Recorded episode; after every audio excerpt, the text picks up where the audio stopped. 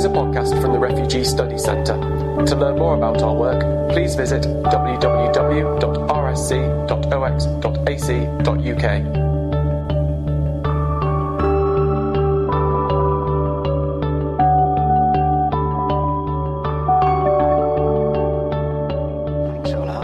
Thank you for coming.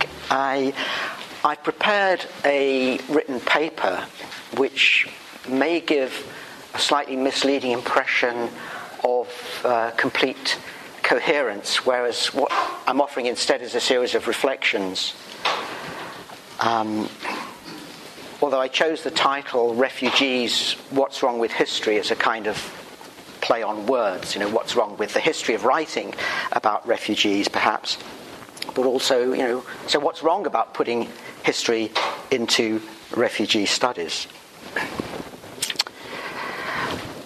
As I was preparing my thoughts for today's seminar, I watched reports and read of the efforts of thousands of refugees to reach a place of relative safety by negotiating a hazardous passage across the Mediterranean from ports in Turkey and Libya and of those who perished in the attempt. And I began to wonder how these events will be analysed in years to come. Will future scholars attempt a social and cultural history of the journeys that refugees made, drawing perhaps on the oral testimony of survivors? And will this be written up as a history of ordeal and pure loss, or of adventure and opportunity? Cultural historians might seek to engage with Mare Nostrum, the name given to Italy's search and rescue mission, and its replacement by the more restricted program Joint Operation Triton, named after the Greek god, the messenger of the sea. How much attention will come to be devoted to the aspirations of these refugees and the families they left behind? Or will the political considerations that determined the miserable response of EU states come to play a more important part in the story? Maybe the passage of time will enable the future historian to make something of the fact that far more people drowned in the Mediterranean in the course of 2014 than lost their lives on 9 11. Perhaps historians will locate today's calamities in a broader history of encounters and enterprise in the Mediterranean, the Great Sea, to which David Abulafia has drawn attention in his book, where he puts human agency at the centre of the historical narrative, proposing an alternative reading to that of Fernand Braudel in his classic study of the Mediterranean world. Maybe they will connect these crossings to the islands that play a part in the history of 20th century displacement, such as the island of Stromboli, location of the classic film by Roberto Rossellini, Stromboli 1950, which tells the story of a young woman played by Ingrid Bergman who ends up in a displaced persons camp in Italy. Where she is befriended by and then marries an Italian prisoner of war who takes her back to his fishing village on Stromboli. For those who don't know it, it's conceived as a powerful psychological portrait of the disillusionment and torment inflicted by a different kind of confinement, in which the active volcano is both a symbolic and a very real presence. Or we could think about Cyprus, whose significance in refugee history derives not only from the mass displacement that was associated with the war of 1974 but also from the fact that it housed British administered camps for Jewish Holocaust survivors and refugees who were trying to get to Palestine. This history can be written as one of determination on the part of Jews to find a secure place in which to live, but also as a study of external intervention, including the intervention of American psychiatrists who were trying to determine the mental health and potential citizenship qualities of Eastern European Jews prior to their admission to Palestine, Israel, or the USA. On the other hand, it may be that historians will pay no attention whatsoever to the Mediterranean moment, deeming it to be merely episodic or surface noise rather than a fundamental component of conflict in the modern world. Part of my talk is an attempt to suggest why this pessimism may be misplaced. To stay for a moment with contemporary events in the Mediterranean, the way in which the crisis is portrayed certainly resonates with a historian of refugees in the modern world. Few reports in the media in 2014 15 omit to mention the possibility that armed jihadists were likely to have hidden themselves in the midst of desperate asylum seekers, raising the ominous possibility that each successive boatload brought a fresh security threat to Western European shores. I reminded myself that every 20th century refugee movement was accompanied by comparable invocations of apocalypse, whether these reflected fears about political stability, especially fears of communist infiltration, or the health risks posed to host societies by refugees. What next occurred to me as I thought about Mediterranean journeys was the place of the sea in the history of mass population displacement in the modern era. I'd already been thinking about the multiple connections between oceans and population migration in the light of Sunil Amrith's impressive recent study, Crossing the Bay of Bengal, which demonstrates the active participants of migrants, refugees included in seizing economic opportunities and helping to fashion regional societies and states. Other oceans then began to intrude, in particular the Atlantic, whose history is inextricably bound up with slavery, but whose significance for the historian of refugee movements emerges in a recent doctoral dissertation by Rosie Rickett, who considers the journeys made by Spanish Civil War refugees who fled to Mexico and Argentina in the late 1930s. She draws attention to the political and cultural meanings they ascribed to this transatlantic passage, noting in passing that securing a place on the boats was more difficult for Trotskyists and anarchists than for other leftists. Refugees here spoke of carrying Spain in their arms and turning the voyage into an intense affirmation of their determination to regroup rather than succumb to permanent defeat. I'd also like to refer to anthropologist Lynda Mannik's recent book, which draws upon the surviving photographic record of 350 Estonian refugees who fled to Canada in 1948. In contrast to those who attempt the much shorter journey across the Mediterranean and place themselves in the hands of people whom they barely know, these refugees formed an incorporated company to pay for the refitting of the old minesweeper, the SS Walnut, to transport them from Sweden to Halifax, Nova Scotia, where they were held for a month in detention centres before being granted asylum. The Canadian media at the time construed this group as docile, northern, and white and as victims of communism arriving in, quote, little Viking boats, in contrast to refugees who later faced a more hostile reception, including uh, Tamil refugees in 1986 and before the Second World War, Jewish refugees on the St. Louis, which was turned back in 1939. This hasn't prevented Canadian politicians and others from incorporating the experience of Estonian refugees into a narrative of Canadian humanitarianism and multiculturalism. We therefore have multiple historical connections.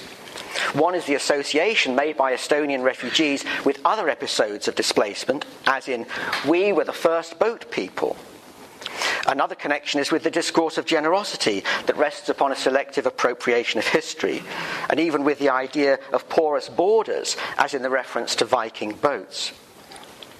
Mannik thus locates the experiences of Estonian refugees in a larger framework of cultural representation and immigration policy. She demonstrates how Estonians were quite capable of holding a negative opinion of subsequent refugees, whom they deemed to be economic migrants, whereas they were political refugees, even though this was not in fact an accurate description of their own status, since they had the option of remaining in Sweden. The idea of describing themselves or being described as boat people was contested some elderly Estonians and their children rejected the analogy. I think, said one, of the Vietnamese who came, and we were not like that. The Atlantic crossing thus conveyed ideas of a heroic expedition, but it also carried an unfortunate association with those who, in their opinion, had a less genuine claim to asylum. I mention these books partly because of the maritime association that was triggered by media reports of the cross currents of migration in the Mediterranean, to which, of course, one could add the Pacific and the South China Sea, but also because they seem to me to point the way forward for historians who seek to put refugees closer to the centre of modern history. Thinking through oceans is a very good example of how to acknowledge, but also, as Phil Marfleet has urged, to problematize the nation state as the fundamental point of reference in historical accounts of the experience of mass displacement. I say acknowledge rather than refuse the nation state in this context because of the ways in which powerful states perceive of themselves as island bulwarks whose protection is deemed to trump that of today's boat people, Australia being an obvious case in point. But I say problematize because oceans, as in Amrith's work, direct our attention to networks and connections that transcend national frontiers and that are, of course, formed and reformed by virtue of arduous physical labour as well as fresh feats of imagination. At the same time, my opening remarks point to the fact that dramatic moments such as these, so costly in terms of human life, frequently fail to show up on the historian's radar. It's striking how little attention is given to refugees in general histories of the modern world, although Mark Mazower's Dark Continent is a notable exception. Where refugees do make an appearance in the pages of history books, there's still a tendency to portray them as miserable flotsam and jetsam, as inescapable victims of war or revolution, and not as agents of change. It's as if historians are only slowly waking up to the crucial insight that emerges from recent scholarship in the social sciences and political sciences, namely that states make refugees, but that refugees can also make states. And this seems to me a compelling reason to put refugees into the mainstream of historiography. To be sure, there is a history of refugee history. It stretches back at least as far as two eminent Russian Jewish scholars, Eugene Kulischer and Joseph Schechtman, whose work is familiar to specialists, although it's been overlooked by most historians. Kulischer wrote a very informative account of population movements in early 20th century Europe and Schechtman brought his knowledge of European history to bear on contemporary population movements in South Asia and the Middle East with a series of books in the late 1940s through the early 1960s. Kulischer, in particular, tended to regard refugees as victims of war and revolution, although his semi Malthusian approach also led him to ascribe population displacement to ineluctable demographic forces. But Kulischer fell out of fashion as ideas around economic development and population control provided a way of surmounting the Malthusian trap. Meanwhile, Schechtman concentrated on what he termed permanent constructive solutions rather than palliative measures, organised population transfer being one possible solution. He nailed his colours to the mast by arguing that resettlement and integration rather than repatriation offered the best way forward. and he was particularly dismissive of Palestinian claims to a right of return. But Schechtman's overview is interesting on two counts. First, because his argument implied that history ought not to weigh heavily on the mind of refugees. In other words, that they should transcend the past in order to concentrate on their future. And secondly, because of his willingness to provide a global and comparative perspective to population displacement, a way, so to say, of joining the dots. And I return to that point later on. So there was a kind of momentum to refugee history around the middle years of the century. The problem is that it seemed to run out of steam. Apart from the classic overview by Michael Marrus on the refugee crisis in 20th century Europe, most of what stood for refugee history in the second half of the 20th century derived as a kind of byproduct from the literature in refugee studies. Aristide Zolberg's classic co authored study, Escape from Violence, showed how refugees were associated with some of the transformational moments in modern history, but historians took little notice of it and this neglect doesn't appear to have changed with the advent of new work in the expanding field of global history, with the possible exception of Dirk Hoerder's magnum opus on world migration since 1650. If Zolberg and his colleagues concentrated on geopolitics and addressed political scientists in the first instance, then Renée Hirschon's ethnography of first, second, and third generation refugees from Asia Minor pointed not just to the legacy of Lausanne, but to the ways in which refugees made a meaningful life in the growing port city of Piraeus. It had the potential to speak directly to social and cultural history, but her book, it seems to me, is much better known among anthropologists than historians. So, historians' problem with refugees is perplexing. One likely explanation, has been said by other people, is a fixation, their fixation with the nation state. But it still seems odd that historians have overlooked the connections between refugees and the great upheavals of war, revolution, decolonisation, and state formation in the 20th century. Conceivably, it reflected an assumption that any refugee crisis is a temporary blip and that things return to normal after a brief, if painful, interlude. Although this too is very odd, given what is known about the enduring presence of refugee populations in Europe, in the Middle East, in South Asia, Southeast Asia, and other parts of the world. Another possible explanation is that many refugees had no wish or few opportunities to advertise their status and left few traces behind in the historical record. But as the Nakba demonstrates, there are rich resources, only that they've been exploited more by social scientists or literary scholars than by historians. And yet, it would be a mistake to dwell too long on the fact that historians have neglected refugees. I say this because refugee history is now becoming a bigger and more dynamic field.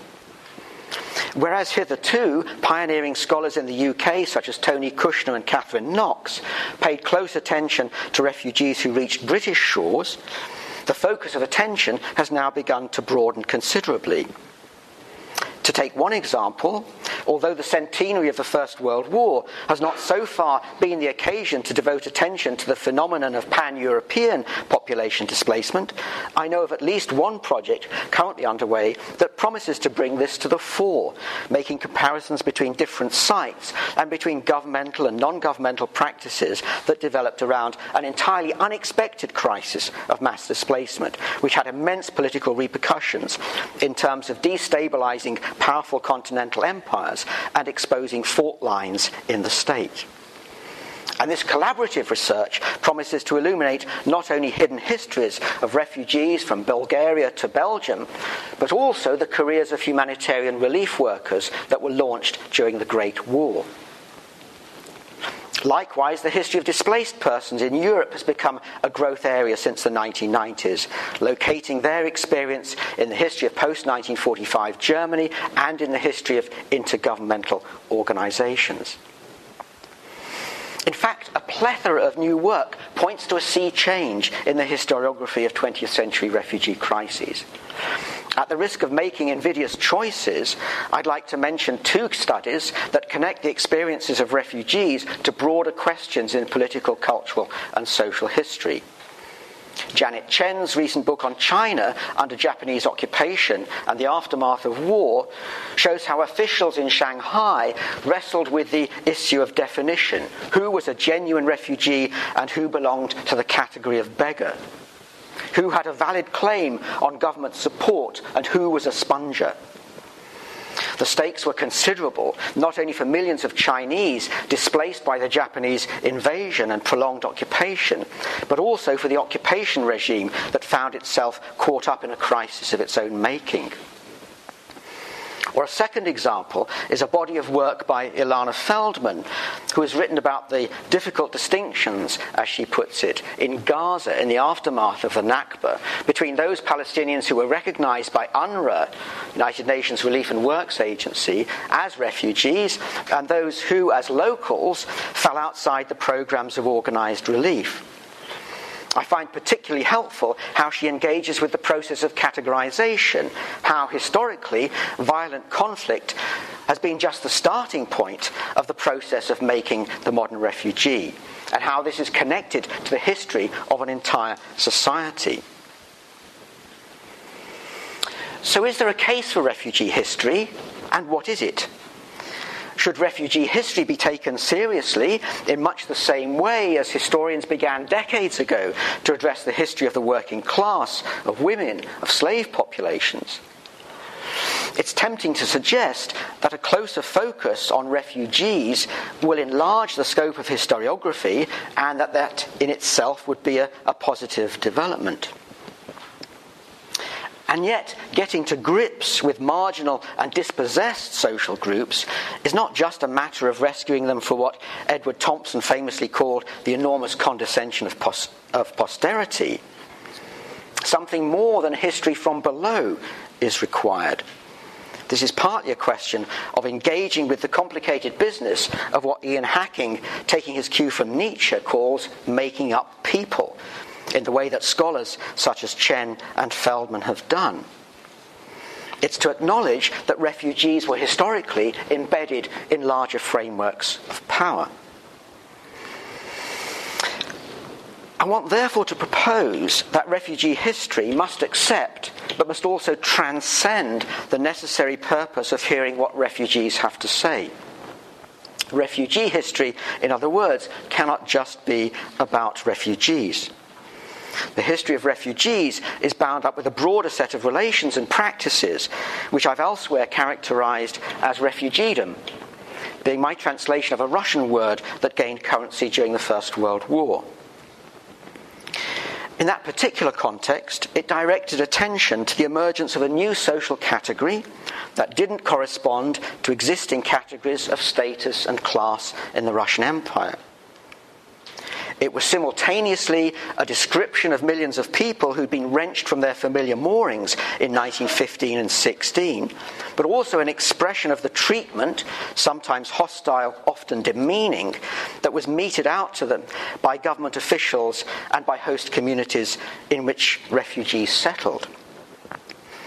When I first encountered this term, it resonated because it neatly encapsulated the uncertainties and anxieties of Russian society, and because it expressed the political critique being mounted against the Tsarist Russian state. The Russian word, bezhenstvo, could not, however, be translated into English as refuginess, which seemed to be to denote something more akin to a change in personality or a presumed change in personality. Refugeedom was a more capacious but also an insistent term. It carried connotations of a new status, but also of a distinctive domain or sphere of practice. Refugeedom is a rather awkward word in the English language. But it finds echoes elsewhere, for example, in the work of Schechtman, who, of course, being Russian Jewish and born in the late uh, 19th century and living in Russia during the First World War, certainly would have encountered it. So it's an awkward word, but I believe it does a good job in getting us to think about multiple relationships between refugees and relief workers, those relationships that Ilana Feldman calls the humanitarian circuit. It also incorporates the changing manifestations of a refugee regime, taken to mean the principles, rules, and practices adopted by government officials and others in order to manage refugees. But my proposition is that refugeedom allows us to go even further by acknowledging the world that refugees have made as well as the world that has been made for them. In other words, it includes legal frameworks, bureaucratic instruments, and humanitarian practices, whilst also enabling us to relate refugees' experiences, conduct, and responses to those prevailing institutions and norms. Calling for a history of refugeedom, as well as a history of refugees, is probably a roundabout way of saying that something more reflective and sophisticated is required of historians namely that they incorporate a social and cultural history of refugees within systems of power. But this must be done in a way that doesn't see power flowing in just one direction. Refugeedom can be conceived as a system that governs but doesn't necessarily bind refugees in an inescapable vice. I particularly liked what anthropologist Aihwa Ong writes in relation to Cambodian refugees who aligned their behavior in order to maximize their suitability as candidates for admission to the United States. To quote, in official and public domains, refugees become subjects of norms, rules, and systems, but they also modify practices and agendas while nimbly deflecting control and interjecting critique. End quote. The history of this agility is something that bears its own scrutiny. In the rewarding formulation of critical theorist Denise Riley, quote, the members of an exalted mass, whether of a race, a class, a nation, a bodily state, a sexual persuasion, are always apt to break out of its corrals to realign themselves elsewhere, end quote. This calls for the historian to identify the moments and uncover the causes of such an escape from reification, what Riley calls the extraordinary weight of characterization. So, under what conditions did refugees break free of the designation that they were assigned or perhaps espoused? How might refugeedom be a state of being in the world, a form of self realization, a badge of honor rather than a mark of shame? The history of mass population displacement in the 20th century suggests the need for a more nuanced approach to the construction and operation of refugeedom namely one that acknowledges but does not privilege the exercise of external power over refugees, and one that entertains the possibility that there is more to the history of people who become refugees than the fact of their displacement. I want at this juncture to suggest that the main problem is not a dearth of historical research as such, but rather a lack of integration of those studies that have already appeared. And this is what I sought to provide in, in my recent book on the making of the modern refugee, though it's left one reviewer wondering, quote, what is distinctive about or what is the value added of a historical approach. That's Michael Barnett. For the sake of clarification, I should say that rather than pile one episode on top of another, I wanted to produce a history of displacement across space and time that was attentive to connections between the ideas, actions, and trajectories of refugees and relief workers. At the very least, it was an attempt to overcome what Mahbubur Rahman and Willem van Schendel have called the academic partition, which is by no means limited to the studies of the Indian subcontinent that they've written about. On reflection, I think I could have done more to establish these connections, so I'd like to try and take this opportunity to try and do something of that here. But I should warn you that what follows isn't a chronological account or an analysis of changes in the 20th century refugee regime, a more specialized topic that's already being rewritten by historians and social scientists, many of them con- connected to the Refugee Studies Center. In terms of spatial connections, the global crisis of displacement during the 1940s is one obvious case in point, since it embraced enormous upheavals in Europe, the Middle East, South Asia, and the Far East.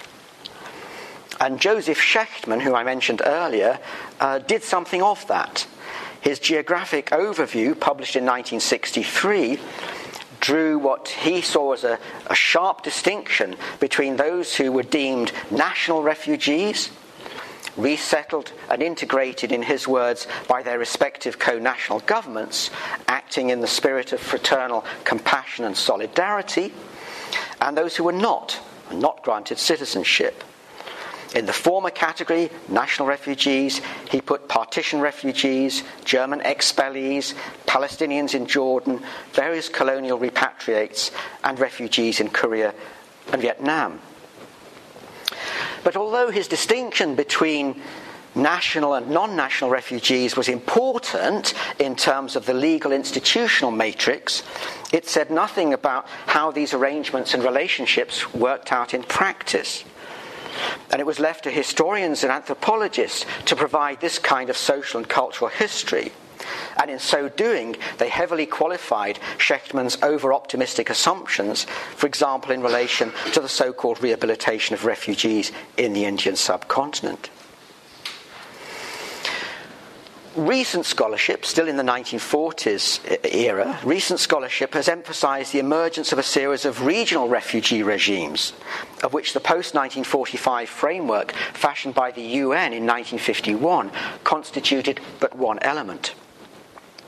Other frameworks had already been put in place to cope with the repatriation and then the resettlement of Europe's displaced persons under the auspices of the United Nations Relief and Rehabilitation Administration, UNRRA, and the International Refugee Organization, respectively or frameworks put in place to deal with the aftermath of partition in 1947, with the Palestinian refugee crisis in 1948, and in China, where the extraordinary crisis of displacement in the Far East in the late 1930s and 1940s occurred amidst mass violence, wholesale economic destruction, economic reconstruction, revolution, and state formation. As the war with Japan and the Japanese occupation came to an end, China oversaw the mass expulsion of Japanese, overseas Chinese sought repatriation, and the revolution of 1949 generated an influx of refugees to Hong Kong. Among these demographically significant episodes, historians have also written about less familiar instances. For example, Julia Edwards draws attention to enforced displacement by the British of the population of Banaba, or Ocean Island, to Fiji at the end of 1945, a journey of 2,000 miles across the Pacific, and justified by the colonial authorities on the grounds that phosphate mining had rendered their small island home uninhabitable. So, a substantial body of new work has enlarged our knowledge very considerably, giving us insights into the relief programs undertaken not just by different UN bodies, but by a range of other actors, including international secular and faith based NGOs, as well as indigenous agencies. But is there a risk that we've ended up with a series of regionally differentiated and disconnected crises and responses?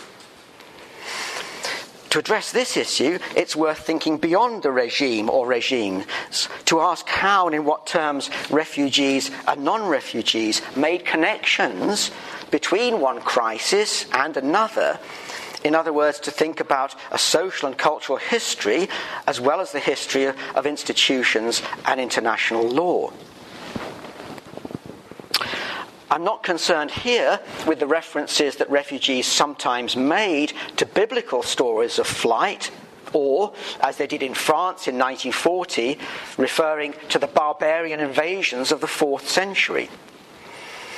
Nor can I go into the use or abuse of history by government officials in Britain, Canada, Australia, and elsewhere who proclaim their proud tradition of welcome invariably a smokescreen or justification for imposing tough restrictions on those seeking asylum. Rather, I'd like to draw attention to the claim, for example, of Eritrean and Sudanese asylum seekers um, to demand a sympathetic hearing from Israeli officials on the grounds that not so long ago you were refugees as well. Although Moriel Ram and Haim Yacobi point out that this plea has fallen on deaf ears, it illustrates my point that refugees have sometimes done better than historians in joining the dots. Politics of comparison also emerges in the invitation extended by an Indian government official to a European audience to imagine, quote, what would have happened if instead of a few hundred thousand people who fled from Europe to Britain during the dark days between 1934 and 1939, the number of refugees had included the whole population of Norway or Denmark. He went on to add that then we can get some idea of the problem which faced this country in 1947, which he was keen to emphasize meant a transfusion of new blood. The whole body of the country, he said, has benefited from it. Likewise, the historian Jadunath Sarkar told an audience of East Bengal refugees in 1948 that they were welcome in India because they could help revive the local economy and he referred to the positive contribution made by Huguenots in Britain and Puritan settlers in North America. He urged West Bengalists in turn to, quote, graft this rich racial, racial branch upon its old decaying trunk and rise to a new era of prosperity and power. But Sarkar didn't leave matters there. In a striking analogy with recent events, he also praised new Jewish settlers in Palestine who would, in his words, provide a spark of light in the midst of the mess of Muslim misgovernment and stagnation. We must, he went on, make our West Bengal what Palestine under Jewish rule will be a light in the darkness of medieval ignorance and theocratic bigotry. We could also think harder about, refu- uh, about relief workers who travelled from one site of displacement to another and about the doctrines that governed their behaviour. What happens, in other words, if we begin to think about the knowledge they acquired and transferred across space and time?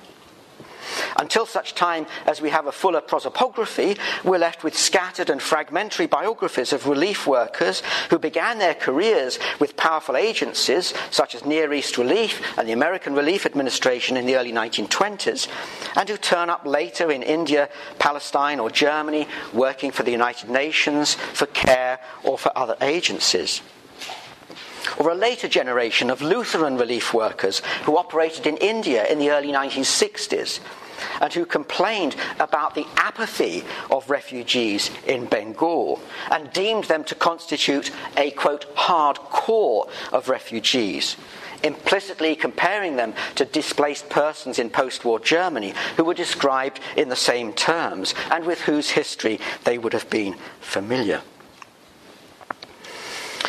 And there's also something to be said for a history of refugeedom that draws attention to the changing meanings that were imparted to a capacious term such as rehabilitation.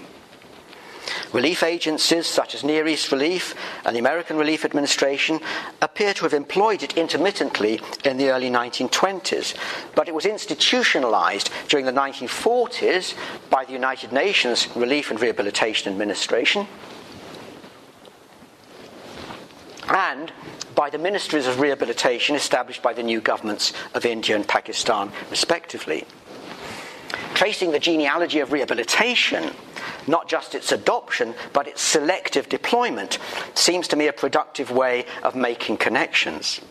A history of rehabilitation will tell us something about the professional expertise deployed by social workers and psychologists, for example, seeking to change refugees' behaviour and also about how they construed refugees as prospective citizens in some settings, but not in others. We could then go on to see how and why the appeal of rehabilitation appears to have diminished in relation to refugees and humanitarianism uh, during the final third of the 20th century. In the time remaining, I simply want to acknowledge that history matters profoundly to refugees in at least two senses. The first is that it influences, although it may not determine, the routes taken by refugees at times of crisis. Refugees from the Spanish Civil War followed the tracks made by earlier generations of labour migrants who moved to France to pick grapes and harvest sugar beet, or who'd migrated to Argentina Refugees who fled from North to South Vietnam in the mid 1950s repeated journeys made by family members in the past. Refugees from the bitter civil war in Mozambique sought sanctuary in Malawi, to which they were affiliated by virtue of peacetime migration during the 1950s. Bosnian Muslim women who were attacked by Serb militias during the war over the carcass of Yugoslavia found refuge in Slovenia because their menfolk traditionally sought temporary work in Ljubljana and other Slovenian towns and cities. So the trajectories of displaced people rarely had a random character, but were instead associated with historic ties, journeys, and diasporic formations, literally a kind of path dependency. The second element in a refugee centered history is about memory and forgetting. It's readily known and understood that refugees have often invested in commemorative work, not least by emphasizing the importance of the temporal rupture associated with displacement. But it's also important not to overlook what's excised from historical accounts. Refugees can airbrush from history former neighbours who turned upon them at the moment of displacement and whose positive place was too disturbing to include in the new historical narrative. Following the Greek Turkish population exchange of 1923, the neighbourliness shown by Orthodox and Muslim villagers to one another was rewritten as a history of mutual disdain. Hindu refugees who arrived from Pakistan to Delhi in September 1947 and who moved into Muslim houses in the city refused to acknowledge its Muslim past. And the same is true of Muslims who wrote the multicultural elements of Lahore out of history and thereby constructed a historical account in which ethnic and religious violence became predictable. The displaced might think of themselves as a spectral presence, as in the memorial books of Armenians, Jews, and Palestinians, but they have turned former neighbours into ghosts as well. This is about rewriting the past for present purposes, a politics of, of negation and oblivion. What then does history have to say about and to refugees? Reduced to its bare essentials, the answer is that history provides both perspective and corrective. Perspective, because the refusal of history suggests an unwillingness to understand either the root causes of displacement or the discursive registers in which responses to crises are articulated uh, dis- discount even something as fundamental as the routes that were available to refugees seeking to move to a place of safety. Corrective in the sense that history can expose misconceptions, enabling certain claims, for example, about the scale or complexity of refugee crises, to be subjected to closer scrutiny. For example, according to the World Health Organization, quote, political turbulence in many, in many regions of the world has increased the number of displaced people fleeing complex emergencies and disasters. And UNHCR officials argue along the same lines. This to me is a misconception because it implies that previous emergencies were somehow more straightforward to address, not, not complex. But the aftermath of the Russian Revolution and Civil War unquestionably comp- qualifies as a complex emergency, considering the extent of famine and demographic disaster that afflicted millions of people in Russia, Ukraine, Belarus, and Poland, not to mention Armenia, between 1917 and 1922. This crisis prompted the creation of the first international refugee regime under the auspices of the League of Nations, and Nansen would have smiled ruefully at the suggestion that it was anything other than complex. Its repercussions stretched to China, South America, and Western Europe, and it engaged the attention of governments, NGOs, and private individuals. The distinguished international social worker Herta Kraus drew upon elements of this history in order to compile a training handbook in 1944 for Quaker and other relief workers as they prepared to cross the Atlantic to the devastated continent of Europe. And there's no doubting her strong sense of the importance of historical comparison for contemporary relief practice. To sum up, I offer what might seem a series of rather trite observations to this audience, but in mitigation, I plead that they are not acknowledged so well in public debate. Namely, that modern refugees do not just happen as a result of war or other calamity, but also the product of state making, and that refugees also help constitute the state. They're also fashioned and fashion themselves socially and discursively to write the history of refugees is to write about the construction and operationalization of a category of concern, which has to be problematized and historicized to understand how refugees have, in Ian Hacking's words, become moving targets. At the risk of sounding pompous or unrealistic, we therefore need something more akin to a total history that integrates history from below with other domains, including the history of law, geopolitics, and the history of doctrines such as development or rehabilitation. The historian is also well placed to demonstrate how the past is a resource for refugees who seek to locate themselves spatially and also temporally. Refugees, in other words, have often been adept at making historical connections and comparisons. Sometimes this has problematic consequences for other groups in society, namely when rival claims about suffering and restitution are advanced, the mythico histories that Liisa Malkki has emphasized in her work and that can contribute to stoking conflict. It would strike entirely the wrong note to say that history is for that reason too important to be left to refugees. Rather, I hope to have done enough to suggest some reasons why academic historians have a part to play in those conversations. And to end with a hopeful thought, It may be that the ongoing drama now being played out in the Mediterranean will not be consigned to oblivion, but will instead be deemed worthy of attention by the next generation of historians. Perhaps they are in this very room. Thank you.